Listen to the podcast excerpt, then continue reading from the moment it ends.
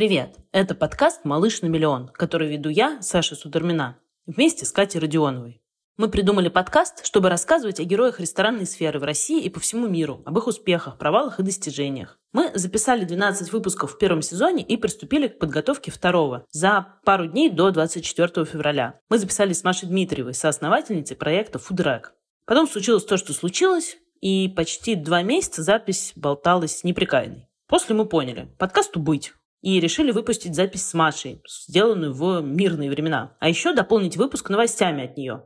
Созвонились и обсудили, что произошло в бизнесе с февраля. Такой вот выпуск склейка между прошлым и будущим. Послушайте его, пожалуйста, а мы скоро вернемся с новыми выпусками.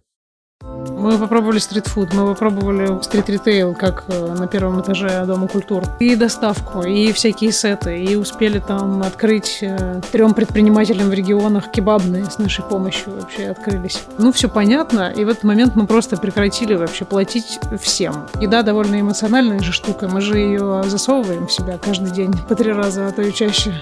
Привет! Это подкаст «Малыш на миллион» и его ведущие Саша Сутермина и Катя Родионова. Наш подкаст о ресторанном бизнесе и людях, которые его делают. Подкаст устроен так. Мы зовем в гости ребят из разных точек мира с разным бэкграундом и разными проектами. Все они строят свой бизнес в сфере еды или работают в этой сфере и не боятся рассказать о своих успехах, провалах, сложностях и опыте работы в разных странах. Мы открываем второй сезон подкаста «Ура-ура!». Вы ждали этого, надеемся, не меньше, чем мы сами. В этом сезоне мы будем показывать мир общепита еще более многогранным. Кроме собственников ресторанов и баров, ну, на самом деле у нас в первом сезоне был еще винодел Паша Швец, но это скорее исключение. Да и вообще у него есть ресторан. Циклоп называется. В этом сезоне у нас в гостях будут дизайнеры, шеф-повара, кондитеры, сомелье и кто только не. А еще сегодня мы впервые, впервые собрались все в студии, а не пишемся на Zoom, любовно обернув носками айфоны. Так вышло, что мы, я, Саша и наши гости оказались в одно и то же время в Москве. Невиданная роскошь. Но хватит лирических отступлений. Сегодня у нас в гостях сооснователь и один из идеологов проекта доставки еды FoodRec. Многим он известен еще как Kebab Masters. Мария Дмитриева. Маша, привет! Привет, привет. Спасибо, что нашла время. Честно говоря, мы очень давно хотели поступиться к теме доставки, dark kitchens и всего этого, но как-то не решались. А потом поняли, позовем Машу. Она все и расскажет. Что такое фудрек сегодня и вообще с чего все началось. Но сначала о том, что такое фудрек сегодня. Я когда начинаю рассказывать про фудрек и про его двухлетнюю историю всего лишь, мне все говорят, что это слишком много за два года. Слишком много всяких разных изменений, идей и всего остального. Вы слишком классные. Ну, слишком все быстро.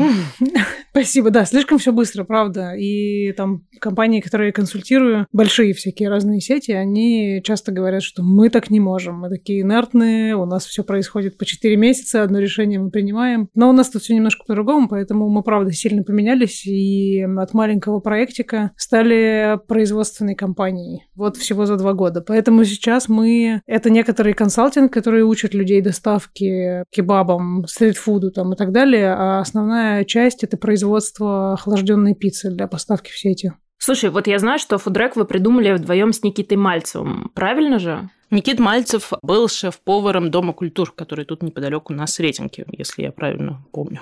Да, мы с ним э, совершенно точно придумали кебаб мастер вдвоем, а фудрек родился уже после и с помощью профессионалов в сфере маркетинга. Так, ну расскажи, как вас обоих вообще в это занесло. Ну, начнем, конечно, с тебя. С чего же начался путь? Да, потому что ты совершенно точно начала не с мира еды. Я читала тут то интервью э, с Ромом Лашмановым в ресторанных ведомостях, такое огромное просто, пока готовилась. Вот, и поняла, что путь у тебя очень-очень э, нелинейный такой. Может показаться, может и линейный.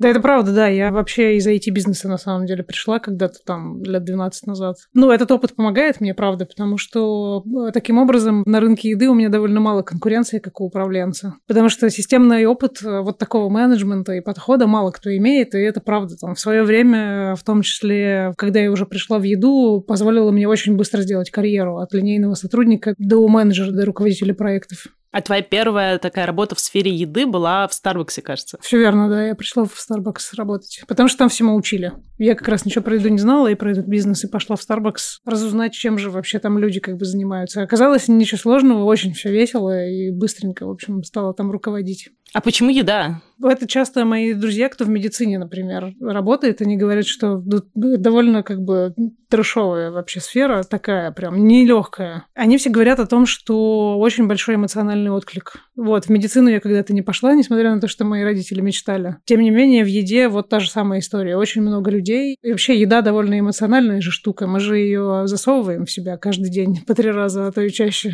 Поэтому она, правда, часть нашей жизни очень сильная и связана вообще со всем. IT-сфера как раз, не обижайтесь, айтишники, кто слушает, довольно такая бездушная, в общем, история. Ну, не бездушная, а просто-напросто своеобразная. Там мало человеческого отклика. Вот. А в еде как раз все наоборот.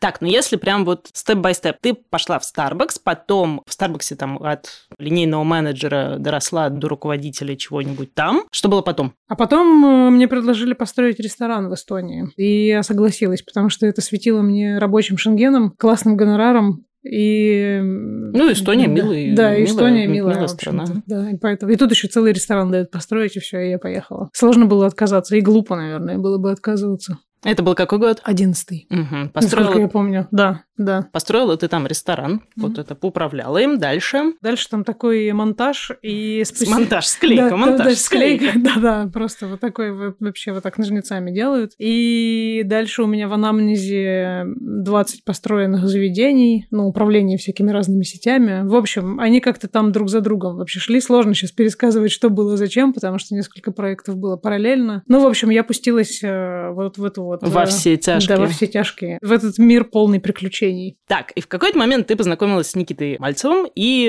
что-то вы решили сделать когда-нибудь вместе. Да, мы с ним познакомились вообще просто, хотя жили на Таганке там всю жизнь вместе, через дорогу практически. При этом познакомились в Лондоне на стажировке. Он уже поработал в ресторанах, а я, ну, просто прокачивалась в этом смысле. Мне надо было и хотелось, и необходимость рабочая была больше погрузиться там в кухонные процессы. И наша одна общая знакомая, она просто устроила для нас эту стажировку, договорилась с шефом, и вот, вот там на этой кухне мы друг друга впервые увидели. Такие, а что за рестик был? Рестик называется Брюнсвик Хаус, он по-прежнему на станции Воксхолл, ну, если я правильно произношу. Ресторан в здании, которое было построено в 1700, там, фиг знает каком году, то есть э, классное вообще абсолютно здание, в котором антикварный магазин, и вот у этого антикварного магазина ресторан арендует пол. И вот в нем мы как раз стажировались. В общем, случился у вас такой какой-то краш на тему того, не сделать ли Не-не, мы тогда вместе. про это вообще не говорили. Мы просто познакомились в этот момент, и потом, получается, года два он вынашивал вот эту вот идею, ему хотелось что делать. Я была все время не в Москве, у меня были региональные проекты, и а, в какой-то момент он просто, в общем, поймал меня в Москве и говорит, все, давай делать. Вот все, все как бы срослось, э, как бы без тебя ничего не получается, давай бросай все и будем заниматься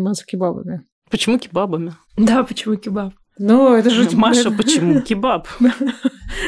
У меня почему-то была в истории работа, связанная вообще со стритфудом для разных вообще заказчиков. Я в том числе построила одну шаурмичку великолепную на Курском вокзале. Вот, размером 20 квадратных метров. Блин, это моя мечта вообще. Да. Шаурмичка это меня с детства. У меня много шуток, естественно, с друзьями, со всеми, особенно с теми, кто из Новосибирска, да, со старыми моими там всякими университетскими приятелями, которые спрашивают, чем ты занимаешься. Я говорю, да шаурмичку в центре держу. Ну, это же классно звучит.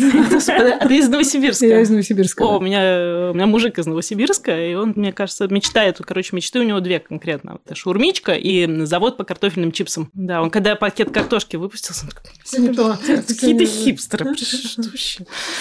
Да-да, картошка у нас там в Сибири в части, поэтому там мы разбираемся в ней, конечно. Маш, а сколько все это дело стоило? И вообще, почему на фудкорте? И почему нет? Мы не дошли до того все равно, почему кебаб. вот построил ты шурмичку. Вот что ты перескакиваешь тут? Слушайте, ну это же классная еда, лучшая вообще, лучшая. То есть вы как бы, если любую возьмете еду системно, да, вот любое блюдо, паста, пицца, бургер, там, я не знаю что, паке, вот любую еду назовите, которая как бы в хитах вообще продаж находится, да, там, азиатская какая-нибудь лапша, вообще все что угодно. Она вся состоит примерно из одного и того же. У нее есть некоторые углеводные составляющие, некоторые белковые составляющие и овощи. Ну и что-то там, соусы где-то там между вообще всем болтаются. Любую еду можно разложить э, на, ну, ну, белки, жиры, углеводы, да? Да, да, примерно. А кебаб – это еде вообще много лет. Я еще есть уже хочу, на самом деле, когда я начинаю про это рассказывать. как бы в нем есть все, особенно в европейской версии, там есть все, и это все как бы классного вообще качества, легкого. То есть это понятная еда, нарядная, очень хорошо продается, на нее приятно смотреть. И ей как... приятно заляпаться. Да, ей приятно заляпаться, и когда ты съедаешь, как бы если хорошо сделанный кебаб, если ты его съедаешь, несмотря на большую порцию, ты чувствуешь себя круто, сытым и при этом легко. Читала у вас такой тест с Никитой, прям главный был, что если ты съел шаурму целиком и тебе нормально, значит все ок, шаурма вообще годная. Да, да, но это, конечно, не для слабонервных занятий, а проверять на, сам, на себе родимом вообще, тестировать всю, всю шаурму на нормальность. Но это ну, ладно, мы делали так э, все университетские годы, чего уж, ну... тестировали, и нормально было. Ну да, да. Ну, кебаб просто, он сам по себе, мне кажется, что он э, как бы верховный фастфуд вообще в мире. Все остальное, все остальное появилось уже после него. Вот, как бы был, сначала был кебаб. Сначала был кебаб. Окей, убедила. Сколько, значит, все это стоило? Да, сколько бабла потратили? Почему фудкорт? Фудкорт, кстати, тут недалеко, мы пишемся на улице Трубный. Кстати, надо зайти там посмотреть, как у них дела. Вообще фудкорт – это хороший способ попробовать вообще свои силы в ну, предпринимательстве каком-то, потому что есть всегда на фудкорте маленькое место какое-то, которое не требует особых вложений. Инфраструктуру дает арендодатель, не надо городить всю эту инженерию, если это согласовывать. Да, согласовывать, там что-то еще делать. Понятное дело, что есть свои недостатки, как у любой, в общем-то, локации. Мы поэтому туда и встали, потому что это был прям дешевый способ проверить нашу гипотезу. Зайдет наш кебаб, не зайдет. Потратить денег не, там, не 10 миллионов, да, всего два мы потратили два на это открытие. Да, это правда, что на фудкорте стоимость квадратного метра гораздо выше, чем mm-hmm. можно найти вот просто в стрит-ритейле, но снимает кучу всякого разного геморроя операционного. Вот состоять на фудкорте спорте. Вот по этим просто-напросто причинам, потому что вход легкий. И вы, собственно, довольно быстро свою гипотезу протестили и поняли, что штука работает. Да, да. Но а, вот знаете, у меня, я когда-то работала и управляла Burger Heroes, небезызвестный основатель Игорь Подстрешный, у нас с ним был когда-то разговор, мы там с ним были на гастрите в Сочи когда-то там, не помню, пару лет, три года назад, и разговаривали с нашими франчайзи, и они ему задавали вопросы, а что вообще сработало. И я говорю, вот Игорь, как бы, если он честный человек, вот, то он не соврет, если скажет, что это очень большая доля везения, когда все получается. Ну вот, то есть срастись должно вообще много факторов для того, чтобы проект полетел и вообще был популярным, и гипотеза была бы проверена. То есть там рядом с нами стояли ребята, которые вообще-то были не хуже по всем человеческим как бы качествам, просто точно такие же классные вообще ребята, которые проверяли вообще-то что-то. Это, ну, как бы никак не делает нас там лучше или хуже, потому что у них там не пошло, у нас не пошло. Просто это, правда, смесь э, каких-то, ну, стечения обстоятельств.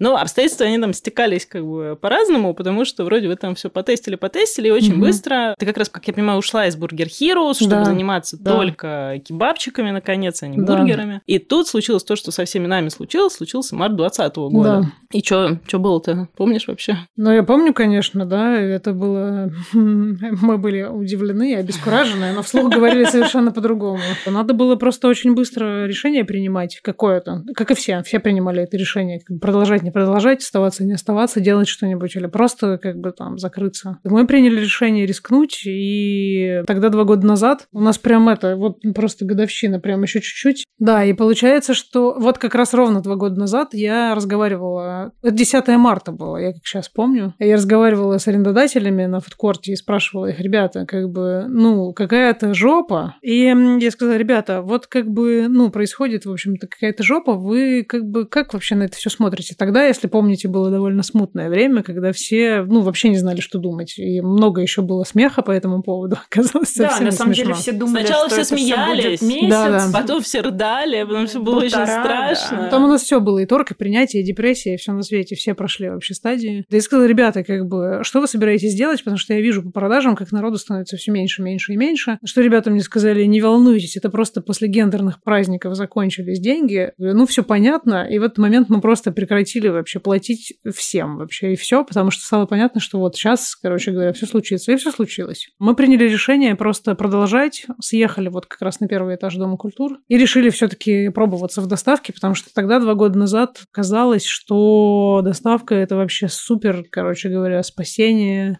И Для всех Для всех, и- да, да. И что это... И только ну, там деньги. Да, да, и есть. деньги только там. Вот, а тут я, значит, в понедельник в этот вторник отвела курс по доставке, организации доставки в А, в Академии Стэнфорде. Стэн- в Стэнфорде, да. Да, отвела. И после этого, конечно, двухдневного курса люди просто вышли. У меня, правда, не было задачи их зарядить. У меня была задача рассказать им, из чего вообще эта доставка состоит и как там, как это как операционный бизнес действует. И они прям такие... Я их пиццей, конечно, потом в конце кормила. Это несколько улучшило их настроение, но они были немножко расстроены. А конечно, ты тогда сказали, понимала, ну вы с «Нахрена Никитой, как вообще устроен бизнес доставки? Или вы непонятно». просто такие, ну, делать нечего, давай попробуем. Не-не, мы, мы прекрасно уже понимали, мы и агрегаторов подключили, а помимо всего прочего я еще работала с некоторыми региональными проектами, которые а, в то есть у доставочном тебя бизнесе как раз, э, в отличие от Вот всех такой, этих да. да, гастроэнтузиастов, которые... Да, да, да. То есть, как бы у меня никогда этого гастроэнтузиастного подхода не было к ведению бизнеса. Ну, потому что просто опыта довольно много управленческого. Вот, и было понятно, что там, в принципе, нужно. И там было много еще мотивов э, для того, чтобы не бросать людей своих, которые были. То есть, ну, им некуда было идти вообще. То есть, и мы им не могли платить там, ну, И никто им не мог платить. и- да, но как бы хуже было им платить э, вообще ничего, чем платить хоть что-то. И мы выбрали им платить хоть что-то и начали вот эту тему развивать. Мы провели переговоры с нашим э, партнером нынешним и, собственно, показали ему бизнес-план и стали вообще-то пробовать все. Ну, то есть у вас был инвестор. Да-да-да, у нас был уже на эту историю инвестор. А сколько денег? Да-да-да, у меня все время вопросы про деньги, Сколько? да. Сколько? Сколько вложили, с чего начали? Там сейчас, короче говоря, сложно все вообще там сосчитать правильно, потому что у нас было несколько направлений, помимо доставочных. Если говорить прям совсем про доставку, то мы открыли что? Первую кухню. И А, как Dark заготовку. Kitchen. Да, мы прям Dark Kitchen открыли, и она нам стоила, сейчас скажу, 5 миллионов рублей. Ну, Мгм. прям совсем там на круг со всеми вот этими. Плюс э, разработка там бренда, туда же какая-то первоначальное продвижение там вот этого всего. Потому что надо было, ну, переобуться как-то там и более широкой аудитории про себя рассказать, потому что одно дело один маленький... Корнер. Ну, такой, да, тусовочный, да, условно. То есть вот там Никитины друзья, мои друзья, и все, кто вокруг, как бы, вокруг этой локации крутится. Тут была уже другая совсем задача. В общем, это были очень насыщенные два года. Я теперь легко могу вообще преподавать все про доставку. Правда. Просто потому что пришлось быстро все это саккумулировать в одну кучу и, ну, А вот Да, расскажи конечно. тогда, из чего складывается это все, потому что все проходят и проходили все стадии там, а, принятия радости и отрицания доставки. Сначала, правда, казалось, что это там... Панацея, Да, потом... а, легкий вход, быстрый, дешевый. А потом оказалось, что э, месяц все позаказывали, потом всем надоело заказывать, потом еще что-то, а потом у всех минуса, потому что еще да. и агрегаторы э, невероятную маржу э, загибают. Из чего все складывается? Что нужно понимать про доставку? Тут надо самое главное понимать, и это выяснилось за последние два года, что вы там не друг с другом конкурируете на самом деле. Если вы работаете в доставочном бизнесе, вы конкурируете с ритейлом. А конкурировать с ритейлом, который бросил все свои ресурсы на развитие э, категории готовая еда, а ресурсов у ритейла гораздо больше, чем у несчастных маленьких, хорошеньких гастроэнтузиастов, рестораторов и кого угодно. Ритейл — это всегда такая вообще супер жесткая как бы бизнес-среда. Ну, там нету места вот этим вот всем, как бы, не знаю, романтическим представлениям о бизнесе. Это реально жесткий вообще бизнес, который фигачит. И у них, главное, есть большой оборот, который они могут пускать там на рынке. Вы видите любые кейсы, которые, например, X5 успел протестировать за последние два года. Локальную доставку, супер-гиперлокальную доставку, доставку за два часа, доставку за неделю. То есть они все форматы протестировали. Это все люди, которые, ну, как бы обладают бигдатой, могут ее анализировать, понимают, что продается, и при этом еще поставщиков готовой еды могут гнуть по ценам. Ну, то есть, как бы это акулы бизнеса, которые сильно развили и саму доставку, и категорию готовых блюд, а люди, ну, так устроены, что когда происходят какие-то потрясения, они всегда урезают сверхпотребление. Рестораны и доставочная еда, любая, это всегда сверхпотребление. Даже если люди покупают готовую еду за тот же, на самом деле, ценник, который бы они купили там у каких-нибудь малышей, им все равно кажется, что они, Что они экономят. потому что они покупают в Правда. магазине. Более того, я думаю, что не только на рынке доставки сейчас они конкурируют, а в принципе рестораны Это начинают правда. конкурировать с ритейлом. И это прям какой-то большой тренд. И мне кажется, средние вот эти ресторанчики, они скоро начнут умирать. Это правда, я Сорян. с тобой согласна. Я с тобой согласна. Очень много рисков для мелких игроков, потому что, ну, там мы не берем премиум сегмент, да, у них своя там жизнь вообще, своя вообще атмосфера абсолютно. Ну, люди туда идут не только и не столько за тем, чтобы получить там еду. И... Ну, конечно, конечно, Мгм. да. То есть это как бы совсем, это такой событийный, да, какой-то визит. Это там скорее они конкурируют условно с театром. Ну да, да, например, да, с, с такой, с таким каким-то интертейментом. Мелким вообще сильно тяжело, потому что, правда, как бы те же самые, не знаю, что Вкусвилл делает свои кафе при магазинах. А де- вкуса А делают. звук Да. вкуса делает. То есть они как бы удовлетворяют, закрывают вот эту потребность в функциональной еде гораздо эффективнее и на своих же площадях, которые еще генерят выручку, чем просто какие-то маленькие как бы ресторанчики. Поэтому здесь, что там у нас был, какой лозунг 2020 года? Support your monkey business. Ну вот, короче, никакой саппорт уже не поможет, в общем-то, в этой борьбе, потому что здесь не... Каждый уже сам за Да, себя. да. Да, окей, это мы поняли, все плохо, конкурируем с ритейлом. Если хотим развивать доставку, что еще надо знать? Вот, кстати говоря, знаете что? Вот ты, например, живешь в Лиссабоне, да? Там развит ритейл. Да. И даже если мы посмотрим тот же самый Лондон, Берлин и все что угодно, там развит ритейл. Там классные как бы сети, которые делают все то же самое. Но при этом средний сегмент присутствует. В Лиссабоне на самом деле такая же история. Они захватывают этот сегмент. У меня есть решение. Я сначала хочу послушать тебя и поделиться потом с... Ну, не, в Лондоне то же самое, там тот же Whole Foods, они бесконечно Да. вот это тестируют все доставки, какие-то кафе, какие-то, ну, тоже... Иногда у них даже вкуснее. Видишь, тут, например, вот сейчас доставка у нас, она стала частью жизни. Как будто бы был такой тренд, что потребление вне дома, оно входит в привычку постепенно, там все кто что-то придумывали новые классные концепции, люди начинали ходить там и так далее. То есть как бы на ежедневной основе. Потом бахнула пандемия, и произошел просто-напросто откат вообще назад. И доставка стала частью жизни. Она как бы вошла вот плотно, в общем, в привычку просто-напросто, вместо того, чтобы в привычку вошло потребление ходить в кафе. И поэтому здесь как будто бы это лечится только временем, ну, конкретно на нашем рынке. Когда-то, собственно говоря, это произойдет, когда все наконец-то уладится, и люди просто-напросто вернутся, и рынок опять перераспределится каким-то образом. Ну, доставка уже останется частью, Да, частью да. жизни, Да, и это да. классно, а, и люди вернутся на улицу. Да, а сейчас, ну, собственно говоря, вот такого какого-то быстрого вообще решения в этой нестабильной ситуации как будто бы нету, и надо просто дожить до светлого момента. Так. Заснуть и а у тебя, у тебя какое решение, год. Кать? Слушай, у меня такое ощущение, что победит тот, у кого есть кроме еды что-то. Тот самый, Манки бизнес. прости господи, лайфстайл. Когда Мгм. ты продаешь в ресторане, кроме еды, что-то еще, какие-то товары с собой, не знаю, посуду, короче, куча-куча всего, что накручено вокруг твоего бизнеса и что, возможно, даже принесет тебе больше денег, чем еда. Ну, когда ты продаешь условно свой бренд. Да, вот в это я очень верю, и мне кажется, это выход. И в доставке тоже. Ну, где-то да. Ну, наверное, да, но это все равно там не на больших каких-то масштабах, как мне кажется. Когда у тебя есть какая-то вот love mark, ты вот у него и заказываешь.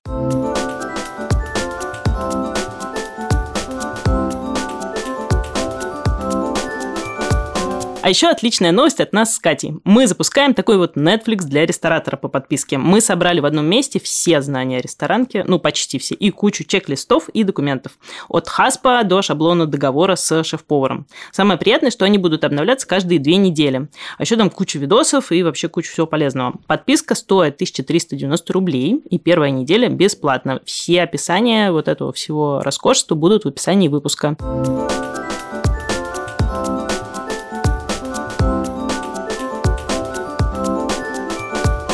Вернемся на самом деле к тому, как ты этот путь проходила, потому что вот у вас вы сделали фудрек, вы сделали Мгм. такой фуд-лейбл, где были разные проекты по доставке еды, э, и ваши, и еще, по-моему, были сторонние. Да, да, да.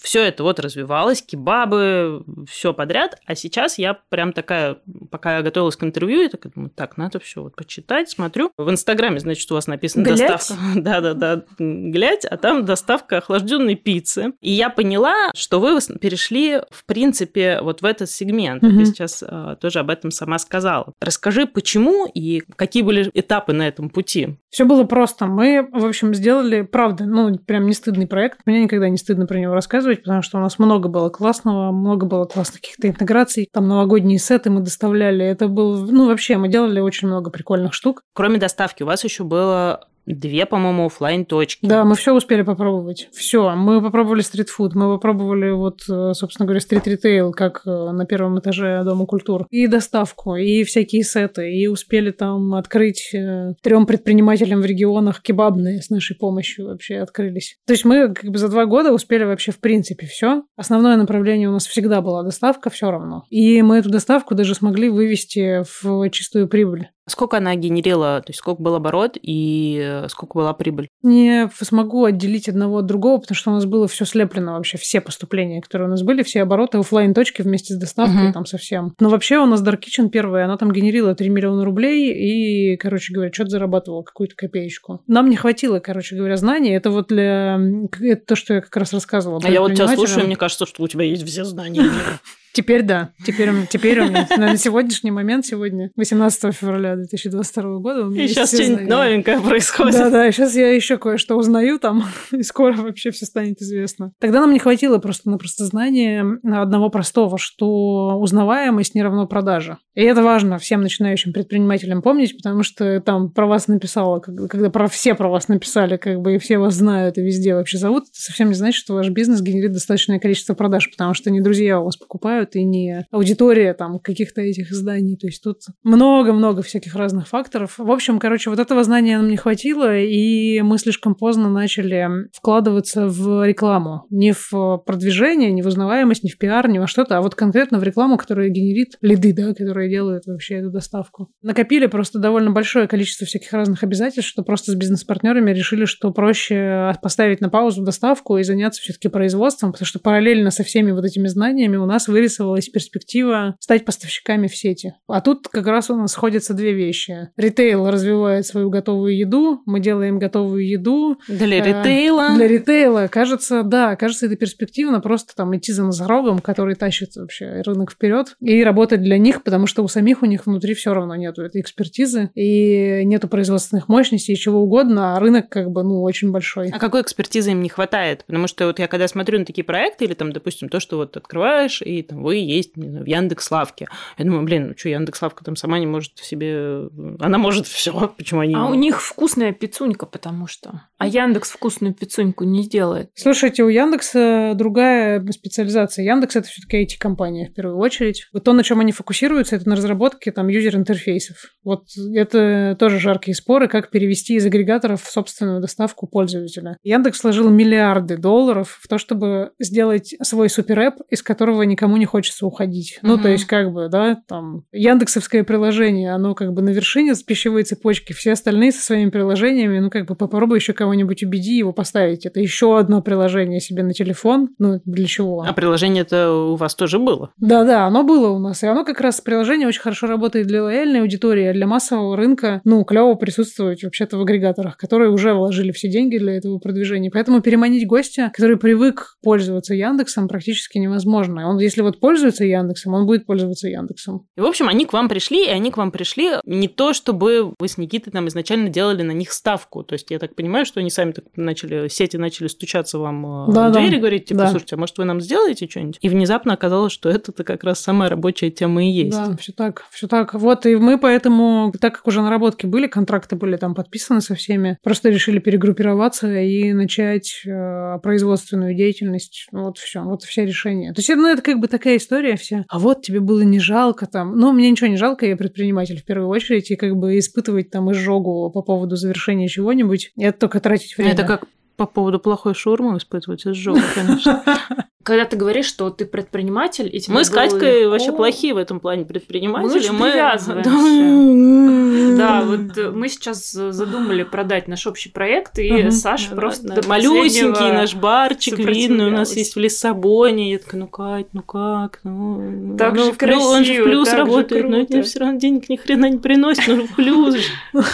Но это время, потому что, потому что время, ну, как бы единственный невосполнимый ресурс. Вы когда его все равно тратите, тут вот про это, мне кажется, кажется, надо больше думать, чем про деньги, там, приносит, не приносит. Если надо высвободить ресурсы, его надо высвободить для чего-то нового. Слушай, а у тебя нет таких рефлексий по поводу, блин, возможно, я там ошиблась, и вот сейчас я еще, может быть, еще чуть-чуть, я там вот тут поделаю. Вот как тебе удается так быстро переключаться и настолько быть с собой честным по поводу бизнеса? Да, не работает, иду дальше. Но я тут не скажу, что я вообще супер робот, отсекаю вообще безжалостно. Просто все естественно, я испытываю эти чувства. Конечно, само собой. У меня есть там сожаление там и так далее. Просто у меня рефлексия другого рода. Она не, ну там, типа, о, я ошиблась, короче говоря, пипец. Но у меня скорее рефлексия, я ошиблась вот здесь, вот здесь и вот здесь. Очень жаль. И вот сделаю вот такие из этого выводы, и в следующий раз сделаю вот так вот по-другому. А вообще я, когда как бы люди пытаются вообще влезть в ресторанный бизнес с моей помощью,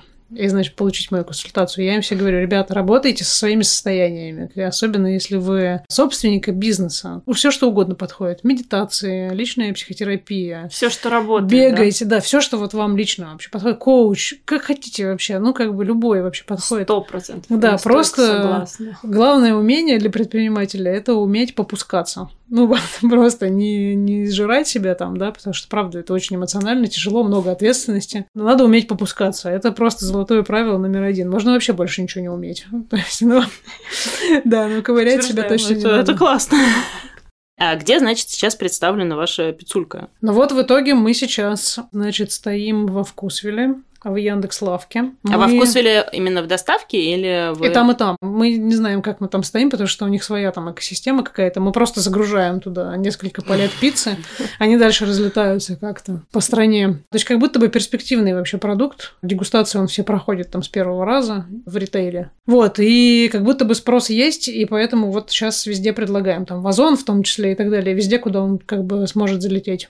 А чем отличается реально пицца для доставки, то есть охлажденная, наверное, от пиццы, которая ну, едет к тебе из доставки, не знаю, супер нового? Нашу пиццу можно спокойно положить в холодильник и разогреть тогда, когда удобно ее разогреть. Не просто сразу там открывать коробку, судорожно смотреть, не перевернул ли ее курьер, и не остыла ли она, и что-то там еще с ней сделать. И корочка уже размякла. Да-да, вот эти вот все страшные истории, которые с пиццей происходят в доставке. С чем это можно сравнить? С той же самой замороженной, например, пиццей.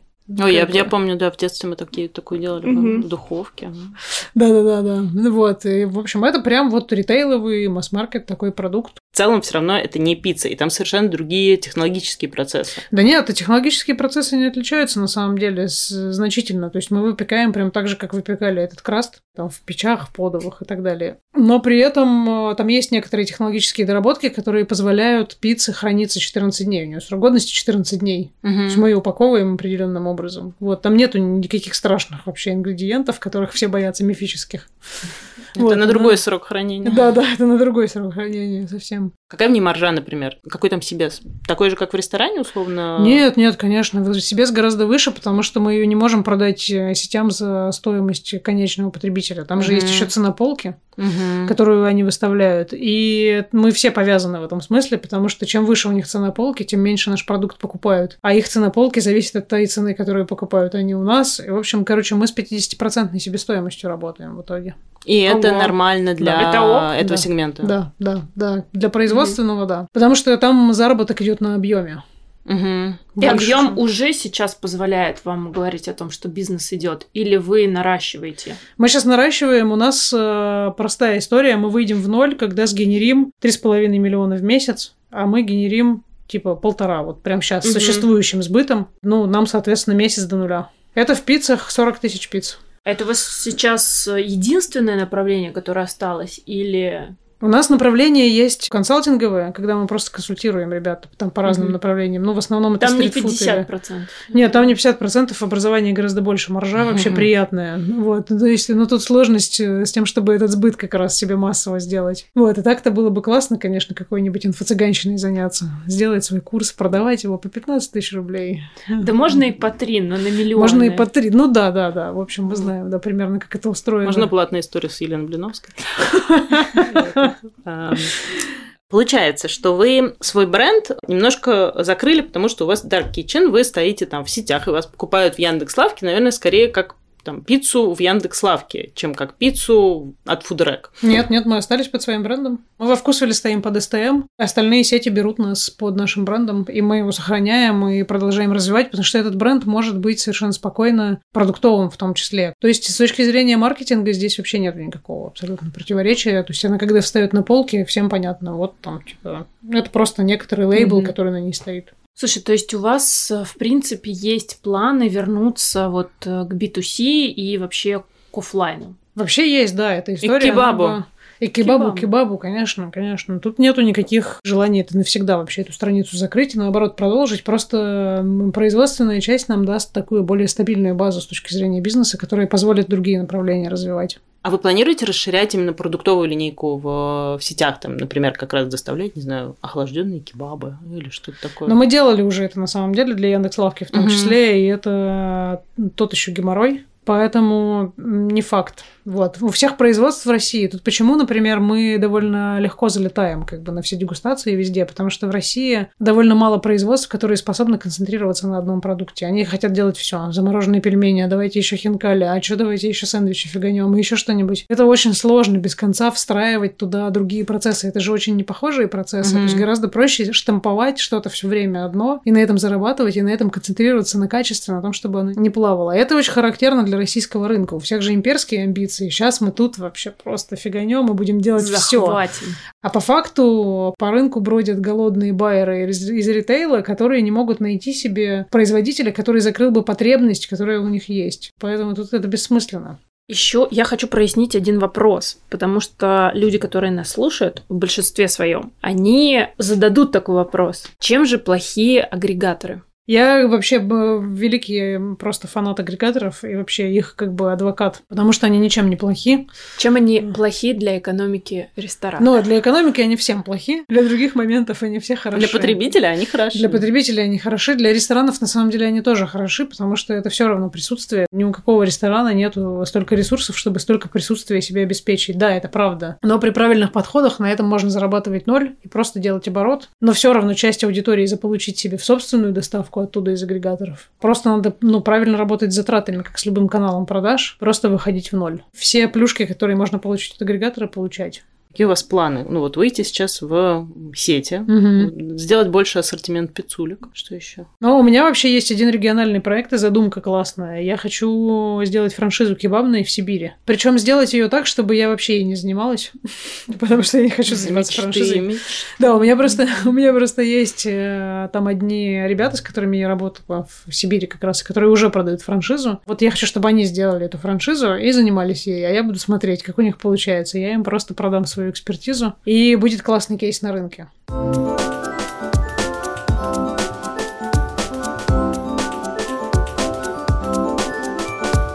Какие у тебя мечты? На самом деле мне ужасно нравится преподавать, и я вообще мечтаю в этом развиваться на самом деле дальше, потому что у этого тоже много вообще отклика, у этого взаимодействия с людьми. Пока еще никак это не выражено, не скажу, что я там мечтаю супер книгу там какую-то написать или не знаю, что энциклопедию, значит, стритфуда. Ну, какую-то построить карьеру там, преподавательскую, да, можно так сказать. Само собой, хочется построить большой бизнес. Стать, значит, пицца-магнатом на уровне федеральном вообще не отказываюсь от этой мечты, она мне нравится. Пиццунька-магнат магнат. Да, пицунька магнат, мне нравится. Потому что меня все звали Маша Шаурма, а сейчас буду звать Маша пицунька магнат или как-нибудь так.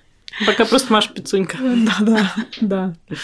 Вот, ну и как все вообще люди, сейчас я мечтаю начать уже ездить наконец-то куда-нибудь. И напоследок, какой совет ты дашь тем, кто хочет открыть свой проект или вообще сделать что-то в сфере еды, например, перейти из э, другого мира, но очень-очень боится? Ну и правильно делает вообще, надо бояться. Не бояться только безумцы вообще, всякие психопаты, которым кажется, что пофиг вообще, мороз, как бы все случится само собой. Надо бояться, это позволяет вообще-то, ну, как бы делать какую-то рефлексию и не пускаться вообще во все тяжкие, как бы бездумно абсолютно. Страх, он как раз позволяет задумываться. Каждый раз, когда вы собираетесь что-то сделать, задавайте себе вопросы, зачем. Сильно бояться тоже не надо, в общем, разумность. Бойтесь средне. Да, бойтесь средне, и это вообще класс, приведет вас к успеху.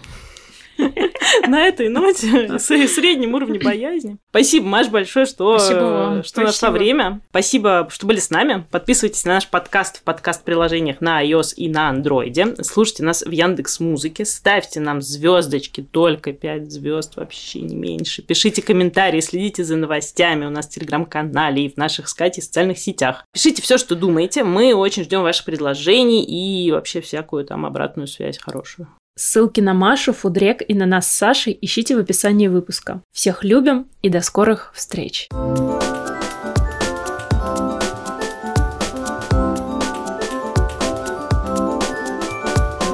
Маш, привет! Расскажи э, о том, как изменился, ну, наверное, про первую реакцию если захочешь, расскажи тоже. Я думаю, она у всех была плюс-минус одинаковая. И расскажи, как бизнес стал себя чувствовать первые дни, первые недели, и какие у тебя планы сейчас и у вас как производство. Слушайте, но э, там про первую реакцию можно, конечно, тоже рассказывать, потому что э, все, кто был два ковидных года перед этим в общепите, когда началась вот эта срань, заново вообще, ну, короче говоря, просто непонятная. Вернее, супер понятная, да, но при этом, как бы, ты такой после двух ковидных лет э, сидишь и думаешь, еб твою мать, как бы, ну, а чё? А как бы, как бы, а нормально вообще будет когда-нибудь, вот? Или что, ты прошел босса поменьше, и теперь надо пройти босса большого, как бы как в игре. Вот, поэтому было, ну, типа, супер хреново, конечно же. Первая реакция, иначе ни другое, мне кажется, быть и не должна вообще. Там никакой радости, по крайней мере, из всех, кого я знаю, точно ни у кого не было, а только большое горе. И,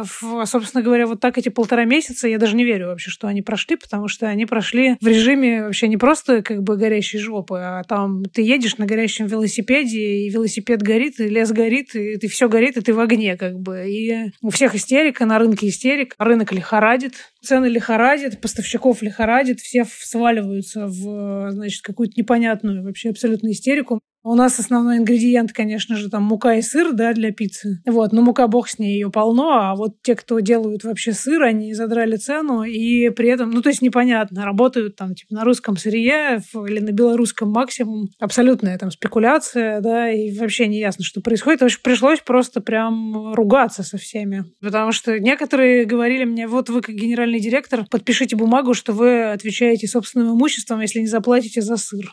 Типа, ребята, вообще, придите в себя, что с вами происходит, успокойтесь. Просто вы полный бред какой-то. Никакую бумагу я подписывать не буду, вообще, я просто уйду от вас к другим поставщикам. Ну и вот так вот в этой... И вообще бумагу надо экономить. Да, бумагу надо экономить, да, в конце концов. Вот так прошли полтора месяца.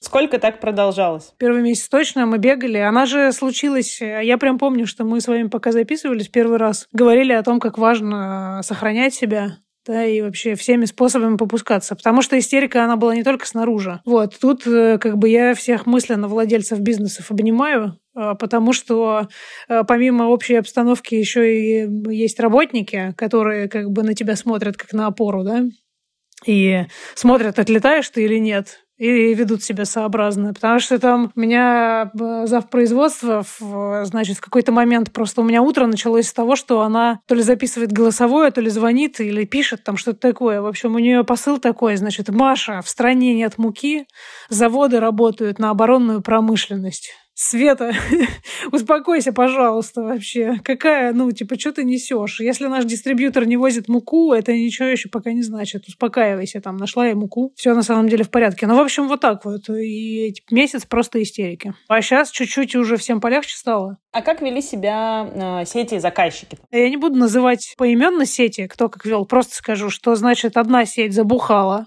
Просто всем менеджментом. Вторая ходила, значит, как э, просто пыльным мешком по голове ударенная, потому что у всех, ну, рынок начал лихорадить, у всех упали продажи, абсолютно у всех. Э, у сетей в том числе. Может быть, у сетей в меньшей степени, но тоже это существенное падение, на самом деле, в моменте для всех было. Там премиум-сегмент больше пострадал, они там и на 30, и на 50, и на 70 в каких-то регионах процентах упали. Ритейл там где-то процентов на 17, но это все равно, как бы, когда у тебя низкая маржинальность, и ты работаешь на обороте, очень чувствительно. Кому-то там сократили всякие, все международное развитие. Естественно, все люди, которые туда приходили под развитие, да, вот все последние новички, как обычно, они всегда попадают, да, под раздачу задачу. Все сидят и, собственно говоря, ну реально просто как придавленные, боятся сокращения, непонятно, что будет. То есть у меня там было еще несколько переговоров с какими-то другими большими вообще компаниями, все абсолютно в одном и том же состоянии находились.